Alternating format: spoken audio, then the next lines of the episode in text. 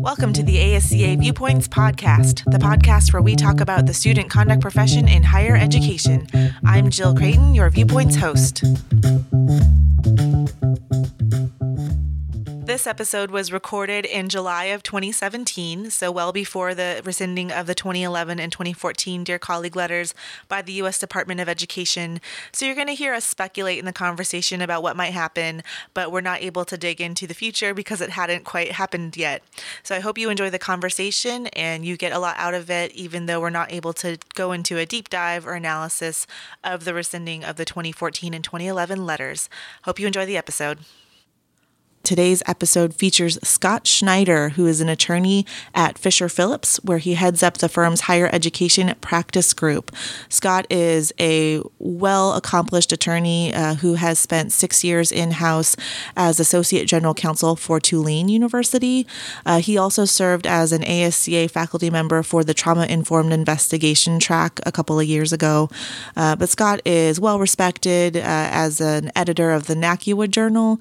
Uh, he also heads up the current Fisher Phillips Higher Education Practice Group, where they provide expert witness testimony on issues related to sexual misconduct. And he's also been a litigator in the past.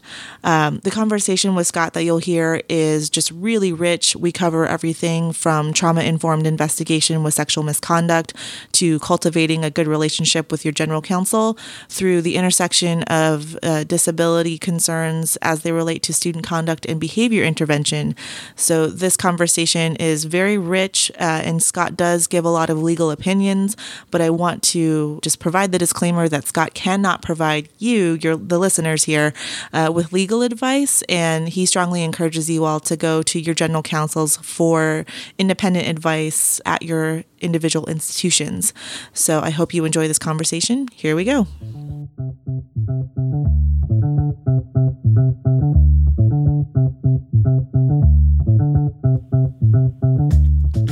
All right, welcome to the podcast, Scott Schneider. Jill, how are you? I'm great this morning. How are you doing? I am living the dream, Jill. We love it. Well, we're so thankful to Scott for being able to join us today. Uh, Scott, as I mentioned in the intro, uh, served as Gehring Academy faculty on trauma informed investigations related to sexual misconduct.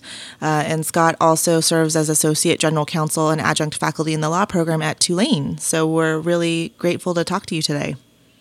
Right. Um, the only thing I would, I, I, used to be associate general counsel at Tulane, but I'm still on the law faculty. But uh, now I'm in private practice um, where I represent higher education institutions around the country. And you spent some significant time in private practice before coming into higher ed, correct? Yeah, I was. So I had no experience with higher ed for probably the first decade of my law practice. I was kind of a well, I, was a fancy pants partner at a uh, the, the firm I'm I'm at now actually, um, and specialized in management side labor and employment law, so Title VII, employment discrimination, stuff like that. So you've really kind of seen it all in terms of the gamut of what there is in terms of legal issues in higher ed. Uh, yes, yes. So um, at at some point, um, I went to work. I think it was around 2009.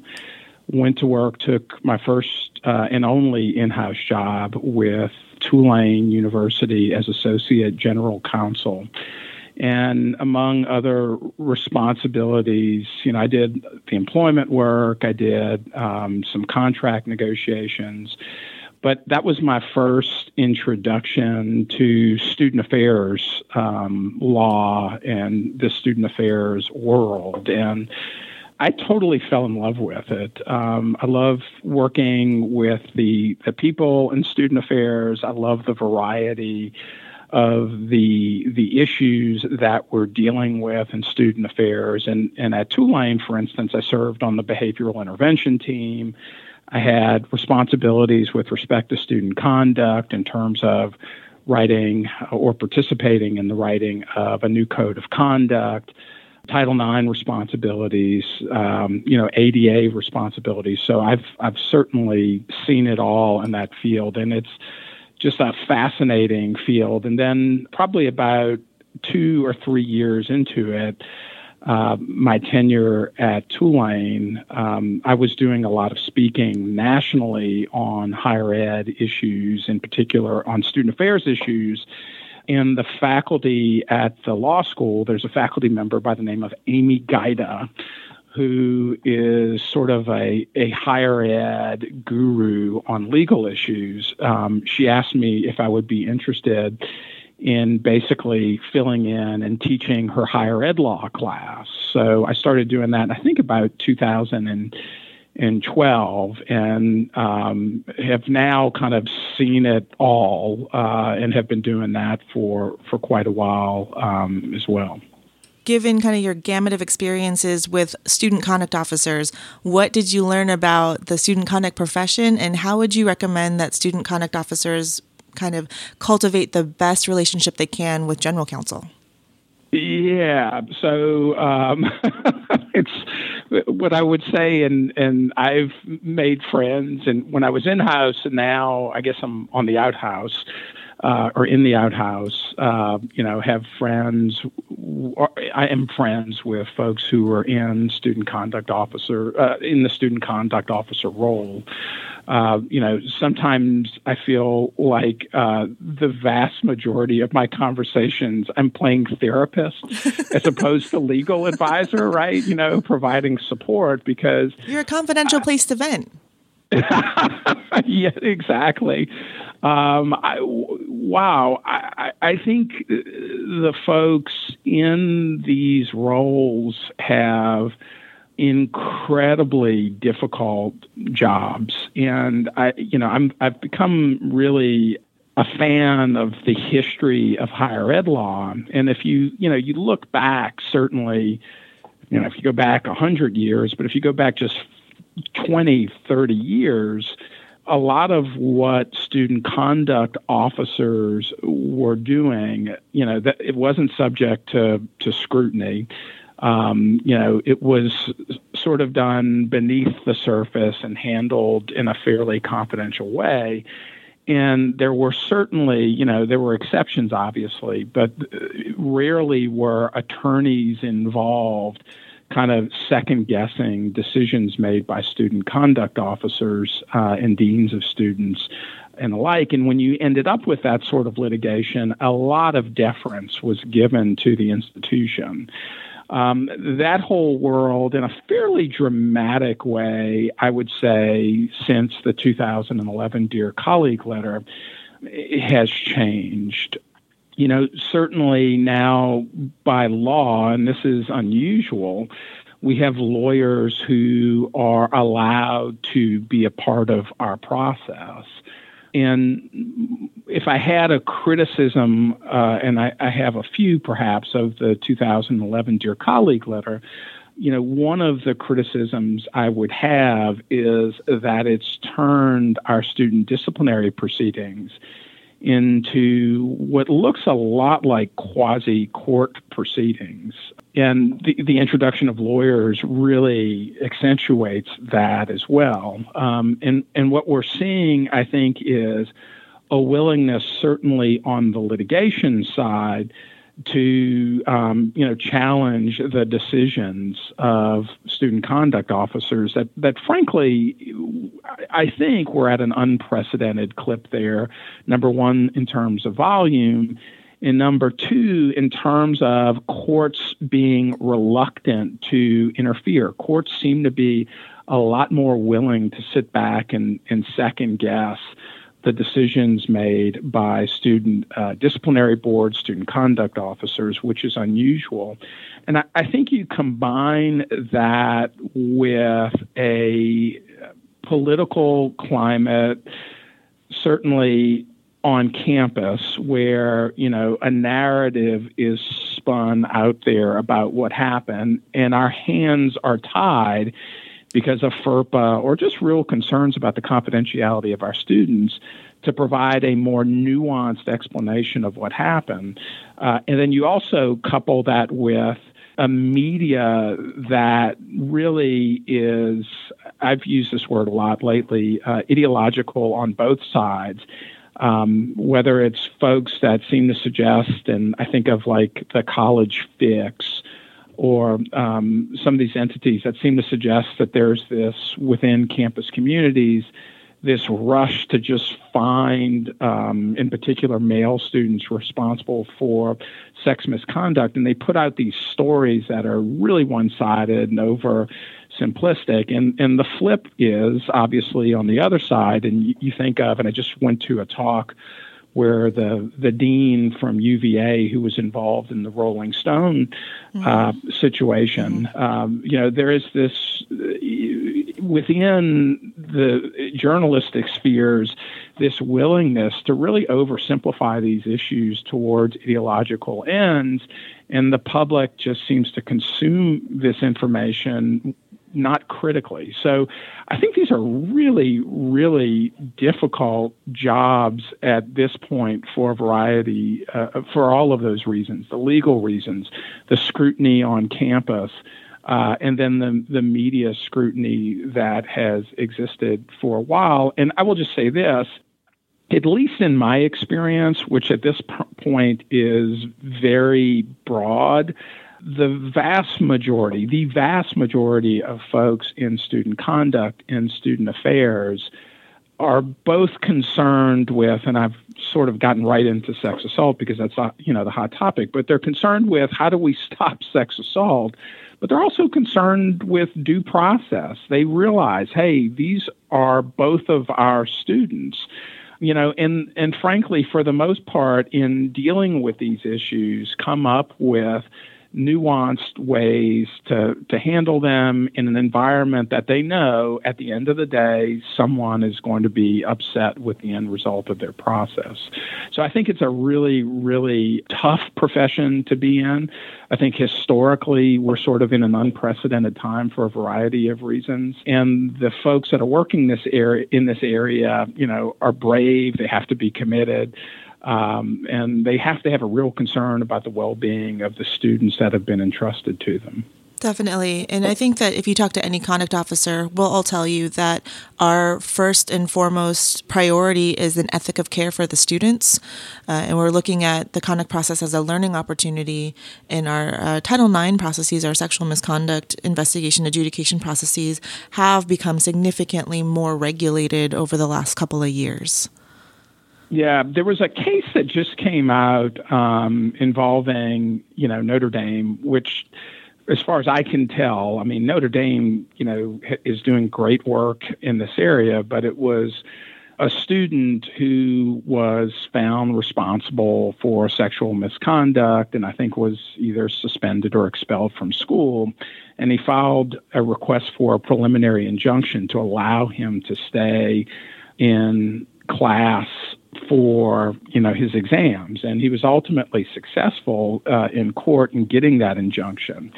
And one of the issues that the judge fixated on was why his attorney was allowed to attend, which is, as we know, a VAWA or Clery requirement at this point, but not meaningfully participate. And the response from the university, which is the correct response and which is what you said, is you know, this is an educational uh, opportunity, that our, our process here is not designed to be from the beginning punitive in nature. It's designed to be educational, to change behavior.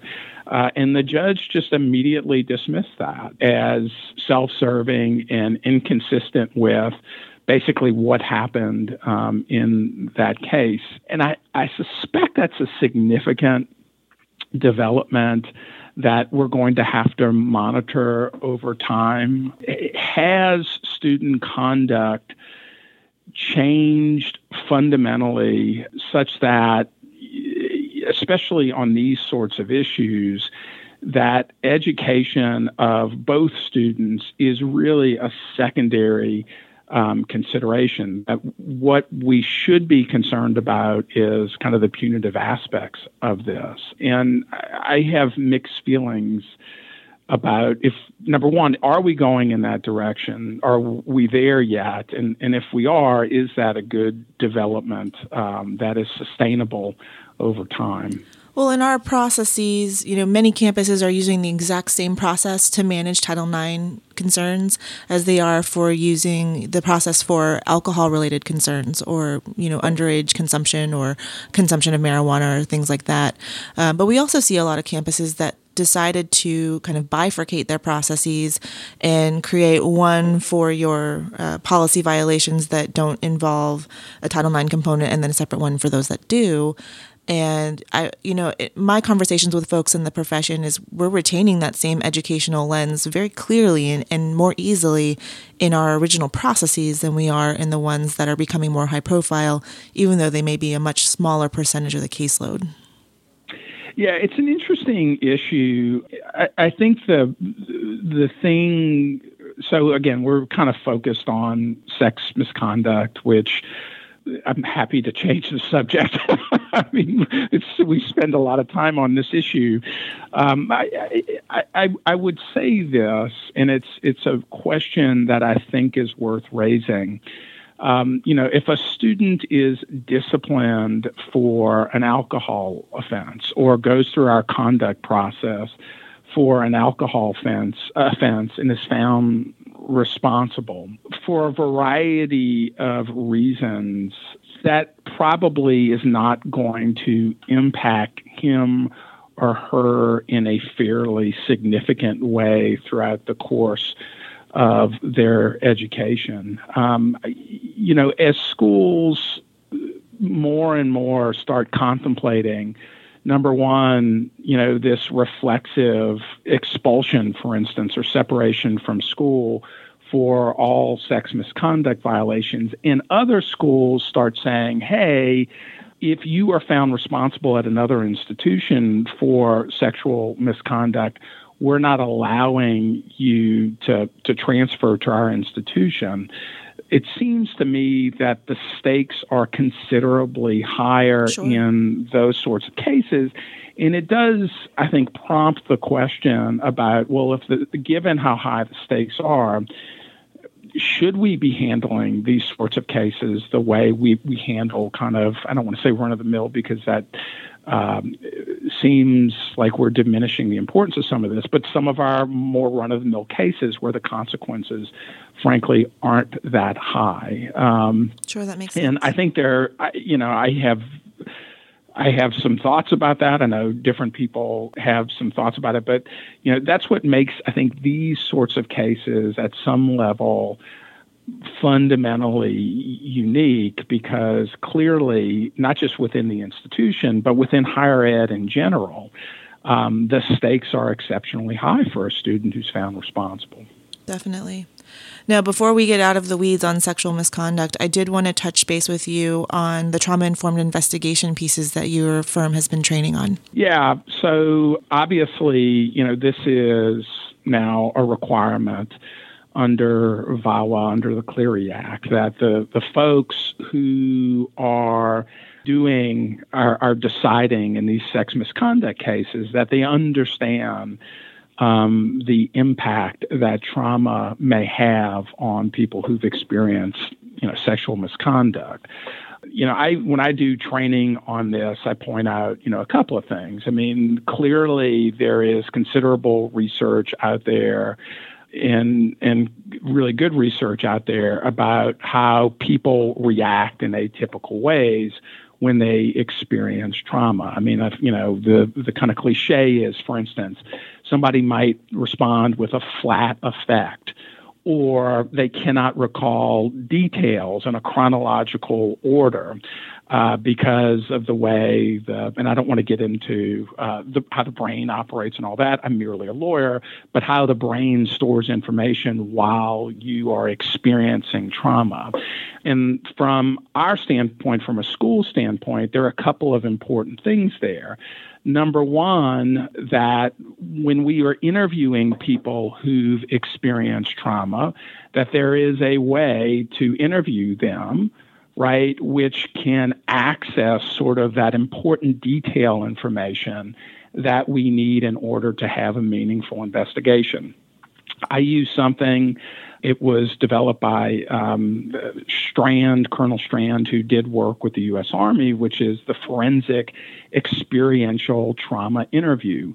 Which, by the way, you know, as I like to say, it ain't rocket surgery. Um, it's it's it's not complicated. You know, it's basically get out of the way, let the person tell their side of the story in the way that they can recall it what we do is we work on sensory information to help gain access to details. Like we might ask someone, Do you recall any specific smells um, while this was going on? Because there is evidence suggesting that allows the person who's experienced trauma maybe to find new details. So that's a part of it. The other part of it is you know, in the past, and if you look at police investigations in particular, when someone did something that was counterintuitive, what a law enforcement agency might do is say, well, I don't think this happened. Um, and therefore, I'm shutting down the sex assault investigation. And A great example of that would be um, hey, you know, there was an assault. Uh, it was in, let's say, a res hall where there were tons of people outside, or in a fraternity house where there were other people there. And the question is well, if you were being raped, why didn't you sc- scream? Why didn't you run? And what the research has showed us is look, there's a thing called tonic immobility. Um, when we are under uh, dealing with a traumatic situation, our fight, flight, or freeze response kicks in, and everybody's unique. And sometimes when people are dealing with trauma, they freeze. And so in the past, when we had fairly unsophisticated investigations of these, if there was this counterintuitive behavior like this, well, you didn't scream, therefore it didn't happen. And so we want our panels, whoever's deciding these sorts of cases, to be trauma informed, to understand no, in fact, this may be consistent with trauma. Now, what I say when I do training is we can do this well, but we can also do this poorly. For instance, a complainant who comes forward may not recall specific details, all right, or may have a difficult time recalling specific details. Sure that that might be because he or she um, is experiencing trauma, and maybe we're doing a poor job of asking the the question, or it may go to credibility. And so when I see trauma informed being done poorly, um, it is oh. This person engaged in counterintuitive behavior. This person can't recall details. Therefore, it's more likely that this happened. Um, I, I don't think that's correct. When we talk about being trauma informed, we talk about when we see these things, we don't automatically dismiss the, the complainant. When we see atypical behavior or difficulty recalling details, or as I mentioned the second ago, um, you know, somebody didn't run or didn't scream, uh, it doesn't necessarily mean that the person is incredible. They may be experiencing trauma, and we need to meaningfully evaluate that. And what does that meaning meaningful evaluation look like or sound like? God, you know, so that that's always tough. Um, in these, um, you know, I think one of the interesting uh, issues that has come up in these cases is, um, for, instance, do we bring in experts to help us through these, or are we comfortable that the folks involved have sufficient training to to make these calls? But it's literally, you know, hey, someone has told us this is what happened. This could be um, and it, it doesn't seem to make sense, but it's consistent with someone experiencing trauma in assessing credibility, right? What are we looking towards? Um, and I make a big to do of this all the time. These the credibility assessments in these cases are incredibly difficult. And again, they can be done really poorly. Um, you know, when, when, I see people going, um, when I met with this person, he or she was really nervous, and therefore this reflects on credibility. I kind of my I, my eyeballs want to come out of my socket, right? It's like, no. I, I, I, hate to say this to you, but if I'm 18 or 19 years old and the dean of students is calling me in to investigate something, even if I'm innocent, right, or haven't done anything inappropriate, I may be very nervous. There are people who are, you know, nervous when telling the truth, and then there are people who are as calm as cucumbers when lying. And so demeanor is not a way to meaningfully assess credibility, in my opinion. Um, but what we'd be looking for is does this account of the story match up with what we see in the video evidence that we've seen? Does it match up with third party accounts and all that sort of stuff? I mean, we do a more sophisticated assessment of credibility, but we don't reflexively say, if I if this had happened to me, I would have reacted this way. And therefore, because they're acting in an odd way, it didn't happen. That's not the end of the conversation. Right, because everyone reacts differently to the same type of situation people react uniquely to traumatic events. Yeah. And frankly, you don't know how you will react to a traumatic event until you've been through one. Absolutely. Well, thank you for sharing that insight. I think that's really critical for student conduct professionals who haven't been trauma informed trained yet to go get that training, especially if you're working in Title IX investigation or Title IX adjudication. I do want to. Uh, let me. Can I just do one quick plug? There is, um, to me, um, Doctor, and I'm not saying anything that anybody doesn't already know, but the person who rocks my world in this area is Doctor. exactly, it's, it's student affairs n- nerdiness that I I fully embrace. Okay, and so the person who rocks my world in this area is uh, Dr. Rebecca Campbell, and she has like a 90 minute video on YouTube. It's accessible to anyone where she explains the impact of trauma, how it manifests itself, and why. So, the neurobiology of it. So, I highly recommend folks uh, to go check that out. It's 90 minutes. It is so cool, so worthwhile, and uh, I highly recommend it. We love free resources, those are the best. yeah, you're right. Can you repeat the name of the video and the, the doctor one more time? Her name is Dr. Rebecca Campbell, and I think it's on YouTube as the neurobiology of trauma.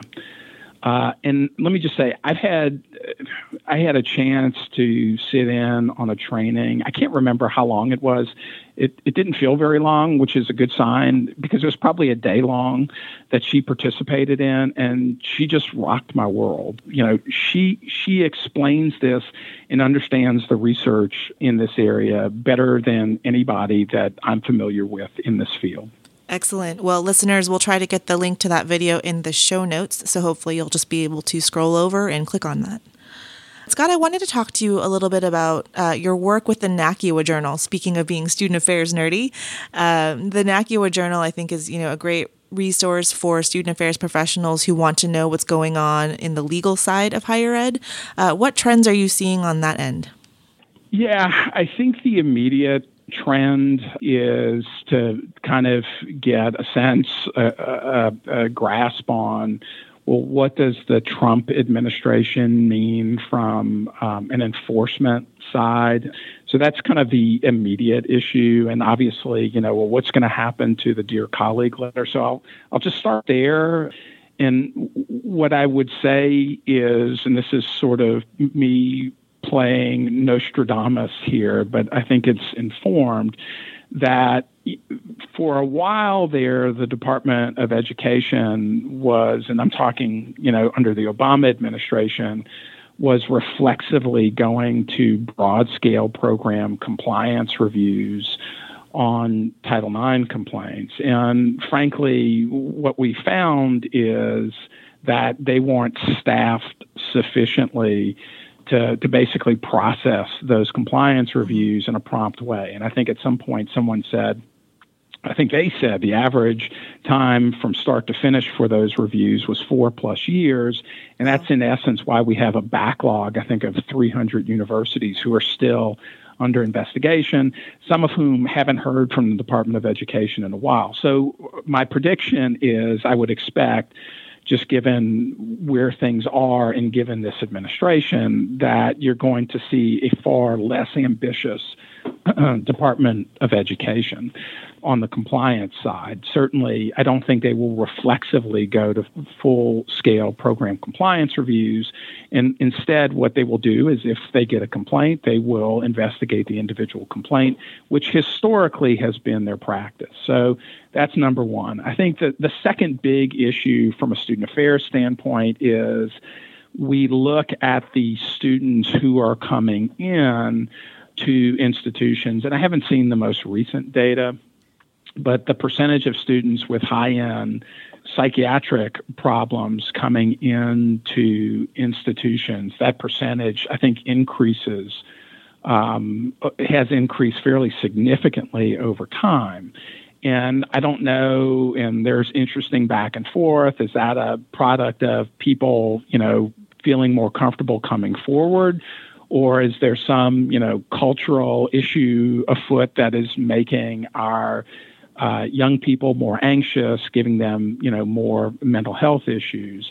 But dealing with those in a nuanced way on a college campus, especially when the mental health um, issues turn to, in particular, self harm, uh, but certainly, you know, threat to others. Um, how do how do we effectively deal with those issues in a way that is respectful to our students, doesn't exacerbate the individual problem, protects our entire community, and doesn't run afoul of the ADA. I think that's obviously, and it will continue to be an, an ongoing challenge. I think, lastly, is, and this is, I don't want to say it's unprecedented, but I think it is. Um, state legislatures who are are taking the position in a lot of states that, hey, especially on our public campuses, that it would be a really good idea to add guns to mm-hmm. to our, our college campuses um, in managing the issues associated with that, which knock on wood, I mean, there haven't really been any significant issues to to date on on that. So uh, I think those are kind of the the significant issues. Title IX is a big one, ADA issues, accommodation issues, and then this sort of guns on campus issue. So I want to go back to what you were talking about related to ADA um, in terms of both the conduct process and the behavior intervention team process. Uh, yeah. What have you kind of noticed as some common pitfalls or potential pitfalls for conduct officers and behavioral intervention professionals as they work through cases where there is an intersection with a disability? Uh, yeah. So th- this, these are always difficult cases. Um, and I'm going to give you cliche, but it's cliche for a reason um, be, because it's important. We can't silo information. And as a lawyer, I, I want to be careful about what I say here, but I, I've seen people say, don't share this information with that person or whomever because, hey, FERPA. If we have concerns about the safety, the health and safety of our students, there's clearly an exception to FERPA, um, which would allow us to share that information. And you know, it's it's important, I think, that, that we share that information, that it not get siloed, that people who are seeing different things are able to connect the dots and so that the school can intervene in a meaningful way. When i when i see intervention done poorly it's someone who has important information for some reason knows a little bit of law to be dangerous, right? And they decide to hold on to that information, whether it's uh, hey, I don't want to share this with the, the dean of students because FERPA, you know, my student isn't showing up to class or, you know, has really gone through a decline and uh, I don't want to share that information because I'm concerned with violating FERPA or, uh, I'm I'm concerned that I might be regarding this person as disabled, and I don't share that information. When when behavioral intervention teams work well, it is when information is being shared so that people in the decision making uh, roles can connect all the dots and make intelligent decisions. Right. And one of the things I think we do a lot of education about on our campuses is uh, with FERPA, you know, it does allow us to share observable information that's not part of a student's record, um, information related to health and safety concerns, as well as educational need to know. And I think that um, there are a lot of folks who uh, interpret that in different ways. Yeah, and, and let me just say, I, so I, I do think guidance, and I'm going to give my advice. I would certainly, I, I'm going to give this disclaimer because I don't want to get anyone in trouble. Certainly confer with your campus counsel who may have a different opinion.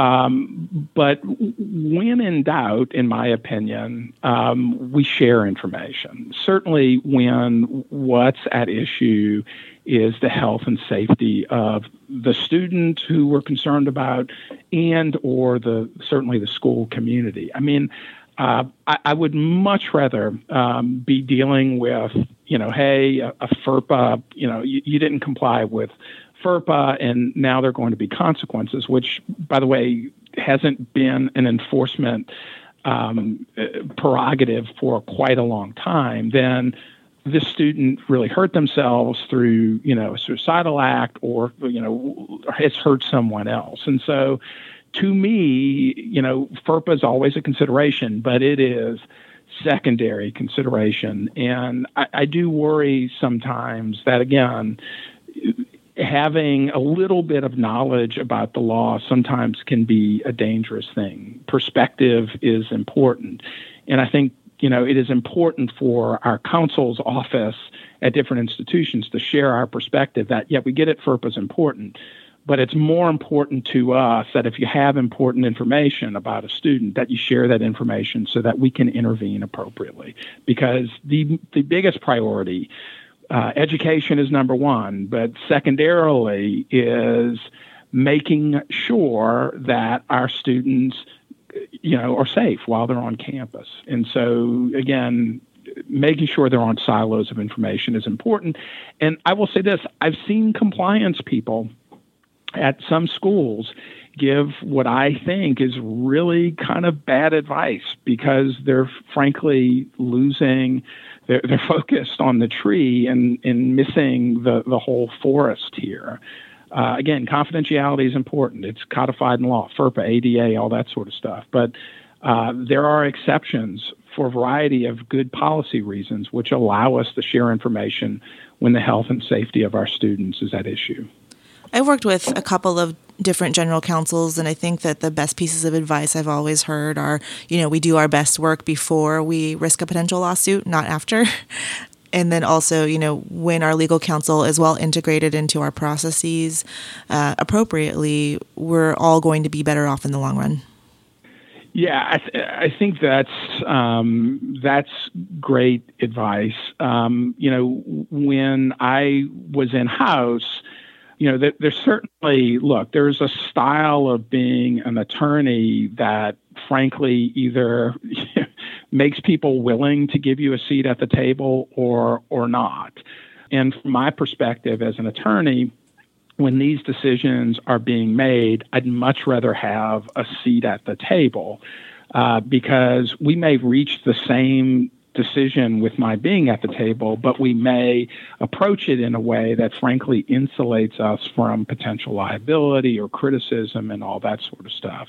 Uh, you know, this won't maybe make me popular, but I think it is is with lawyers. But I think it is good lawyering if your reflexive response to everything as a lawyer is to say no, no, no, no, no at some point, and look, sometimes you have to. I mean, there are some things that uh, people in student conduct might want to do, and you go, no, under no circumstances can we do that. It's like, no way. That's my role. I'm exercising my prerogative. We try not um, to do that to you all. Yeah, exactly, and it's rare. I mean, I could probably count on two fingers the number of times I've I've had to say no, no, no, no way, no how. You can't do it this way, and you can't do this at all. Um, but but if that is your reaction to kind of everything as an attorney, or you know, I, I, I just remember I will say this. I, I occasionally find myself overwhelmed with the volume of issues and kind of the uniqueness, if that's a word, of the issues that we're dealing with. And it can be overwhelming. And if, if my response as counsel is, is either to say, no, no, no, no, no, or to kind of fly off the handle every time one of these very difficult um, situations is being worked through the, the dean of students office or student affairs office or conduct's office, however it's structured, you won't have a seat at the table. And from an institutional perspective, that's bad, I think. And so, you know, I try to talk to in-house counsel about, you know, understanding your role when it's time to say, you know, no, but, you know, how to work with folks uh, in student affairs so that you can, when it's important, you know, be asked your opinion on things. And so, yeah, I, I think that's important. I will also say, I mean, I'm blessed. I'm thinking of some folks right off the top of my head. Uh, I think there are temp- there's a certain temperament of lawyer that is especially good in working in student affairs. I think of my friend um, Josh Zugish, who's at Colorado State. He's in house. He does student affairs work. I mean, he's just so temperamentally like I'm jealous of the dude. he's yeah, he's he's very even keeled. He he doesn't get like, oh my God, this is the worst thing in the world. How are we going to deal with it? He's very calm and he understands the big picture perspective. And you know he just has this sort of emotional intelligence um, skill set that you know I'm I, just a guy he's probably my age but I look at him and I go yeah this is a guy I, I like to emulate or would like to emulate so, I mean, that's a long, very long winded answer, but those are my thoughts. Well, it's a great shout out for CSU. Go Rams. I have uh, many, many friends and family who have come through CSU over the years. Whoop uh, whoop! And hey, if they tell you that Josh stinks, I'm sorry. this is just my twenty thousand foot perspective. Well, now this is going to be out in public space, so you know he'll he'll get the kudos either way. So, Scott, if folks have follow up questions or want to reach you or hire your firm for trauma informed training, how can they get a hold of you? Yeah. Um, so, what a great question. I'm on LinkedIn, which I, I put a lot of free stuff on there because I just like this. I like doing this work. And so I'll post a lot of free uh, articles. Just look me up, Scott Schneider, S C H N E I D E R, uh, on LinkedIn. I'm with Fisher Phillips. And uh, if you want to email me, that's cool. It's S Schneider, uh, so S S C H N E I D E R at Fisher, F I S H E R, Phillips, P H I L L I P S dot com. I didn't think I would have to spell uh, in this podcast, but I think I think I was successful. well, I'm going to follow you. Spelling my last name. uh, with the spelling. If you want to reach the podcast, you can email us at ascapodcast at gmail.com. That's A-S-C-A-P-O-D-C-A-S-T at gmail.com. Or you can tweet us and follow us on Twitter at ASCA Podcast. So thank you so much, Scott, for joining us today. I really hope our listeners got a lot out of this very rich conversation. Uh, and we hope to uh, send some follow up information and questions your way. Loved it, Jill. Thank you. Thank you.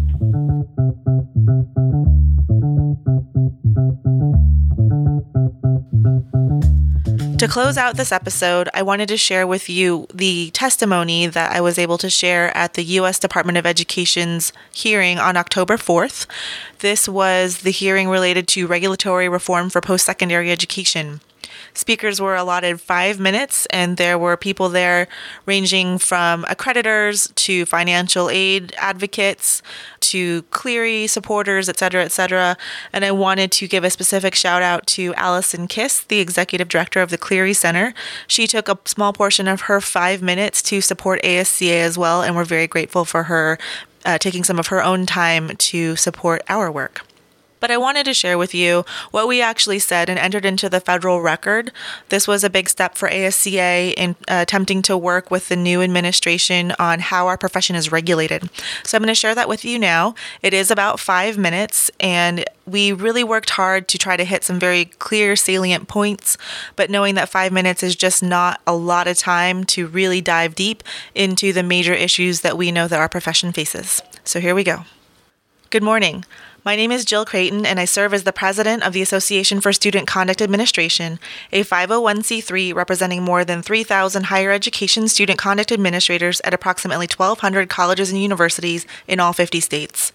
We are the highly trained practitioners who work with student disciplinary concerns at the post secondary level, including cases of alcohol or drug misuse, theft, physical assault, hazing, harassment, and sexual misconduct. 93% of us have earned master's and or terminal degrees. We have been trained in how to investigate, ask questions, apply laws, write thorough reports, and innumerable other skills required to do this work. Many of our members also serve as Deputy Title IX coordinators. For 30 years, ASCA has taught campus administrators to adjudicate student misconduct from a lens of fundamental fairness using a myriad of conflict resolution techniques, including formal investigation and adjudication, restorative justice, conflict coaching, and mediation. Every day, I'm responsible for talking with, listening to, learning about our students' lives. I'm charged with ensuring that all students are treated with respect and dignity and upholding the tenets of fundamental fairness. Today, I will speak to three concerns raised by the student conduct administrator community. First, I want to speak to campus student conduct due process and deference to campus administrations federal courts have determined what encompasses adequate campus due process.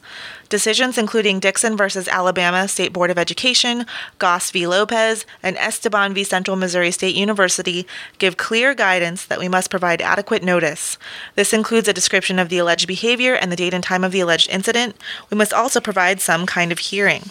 Hearings must include the opportunity to respond to and ask questions of the totality of information about the allegation, including information provided by other parties. In 1968, the Western District of Missouri issued a general order that clearly articulates why campus processes should not resemble courts of law and should have a separate and distinct function related to the maintenance of a safe campus environment. The courts have spelled out the requirements of campus due process, which are widely used today. Any new rulemaking should reflect what the courts have already decided and not attempt to make campus administrative proceedings into a mock courtroom. ASCA teaches that campus processes must be fundamentally fair. However, we do not believe it is the role of the government to micromanage them. The 2001 guidance states one of the fundamental aims has been to emphasize that, in addressing allegations of sexual harassment, the good judgment and common sense of teachers and school administrators are important elements of a response that meets the requirements of Title IX. The 97 guidance, quote, offers school personnel flexibility in how to respond to sexual harassment. I encourage this administration to continue to provide adequate flexibility to schools and professionals so they may feasibly manage their administrative process, including student discipline. Second, I want to address the preponderance of the evidence standard as it applies to Title IX. Case law asserts the preponderance of the evidence standard is the most appropriate for student conduct proceedings. ASCA recommends it because it is the only standard that reflects the integrity of equitable student conduct processes for all parties. On a campus, we are evaluating whether a student violated our institutional policies. We are not determining whether a student broke the law. The most severe sanction an institution can impose is expulsion from that school. While this is certainly a serious consequence, it is not comparable to loss of life or liberty. That is what the criminal justice system protects. Given the lower stakes, the preponderance standard is the suitable and equitable standard by which to weigh a complaint. Most campuses already use and have been using preponderance for student conduct cases long before the rescinded 2011 guidance, the same standard by which civil litigation cases are decided in a court of law. In Doe v. Brandeis University, which was not a Title IX complaint, the court raised concerns that applying different standards of proof for different behaviors at the same institution is in and of itself discriminatory. Changing a campus's burden of proof through regulation, whether at the federal or state level, not only ignores institutional deference, it also de facto determines the standard for all campus violations, lest we create a discriminatory environment. Third, I asked for clarification on the use of mediation for sexual violence cases. On her September 28, 2017 call with NACUA, Assistant Secretary Jackson stated that mediation is permitted for sexual violence cases, whereas the 2001 guidance specifically prohibits this. We request a clarification as to the definition of mediation as the Department of Education sees it, as well as the role of other methods of informal resolution, such as restorative justice, shuttle diplomacy, and facilitated dialogue. In conclusion, student conduct administrators have, thus far, been excluded from conversations that directly impact our abilities to do our jobs well. I understand the Department of Education has been working with both NACUA and ACE. While student conduct professionals often work closely with campus legal counsel, we have the valuable perspective of interacting directly with all students, respondents, complainants, witnesses, and others as we execute campus procedures. The Department of Education would be remiss to exclude our practical experience from any future negotiated rulemaking or other procedures. Therefore, we respectfully request to be included in future efforts to change the federal regulations. We invite Secretary DeVos and Assistant Secretary Jackson to attend the ASCA annual conference in February 2018 as our guests. It is prudent and necessary for the Department of Education to garner a stronger sense of the student conduct profession, those who work in the field, and the level of training and expertise we bring to the table. Thank you for your time. Next week on the ASCA Viewpoints podcast, we welcome JJ Larson. JJ is the current president of HECMA, which is the Higher Education Case Managers Association. JJ and I got to have an in person dialogue at the HECMA annual roundtable, which was in Denver, Colorado over the summer. So, JJ and I will be speaking about what it means to be a case manager and how case management intersects with student conduct. I hope you'll come back and join us. This episode was produced and hosted by Jill Creighton, that's me, co produced, edited, and mixed by Colleen Mater. Special thanks to New York University's Office of Student Conduct and Community Standards for allowing us the time and space to create this project. If you're enjoying the podcast, we ask that you please like, rate, and review us on iTunes or wherever you get your podcasts. It really helps others discover us and helps us become more visible in the general podcasting community. If you have suggestions for featured guests or would like to be featured on the podcast yourself, please feel free to reach out to us on Twitter at ASCA Podcast or by email at ascapodcast at gmail.com.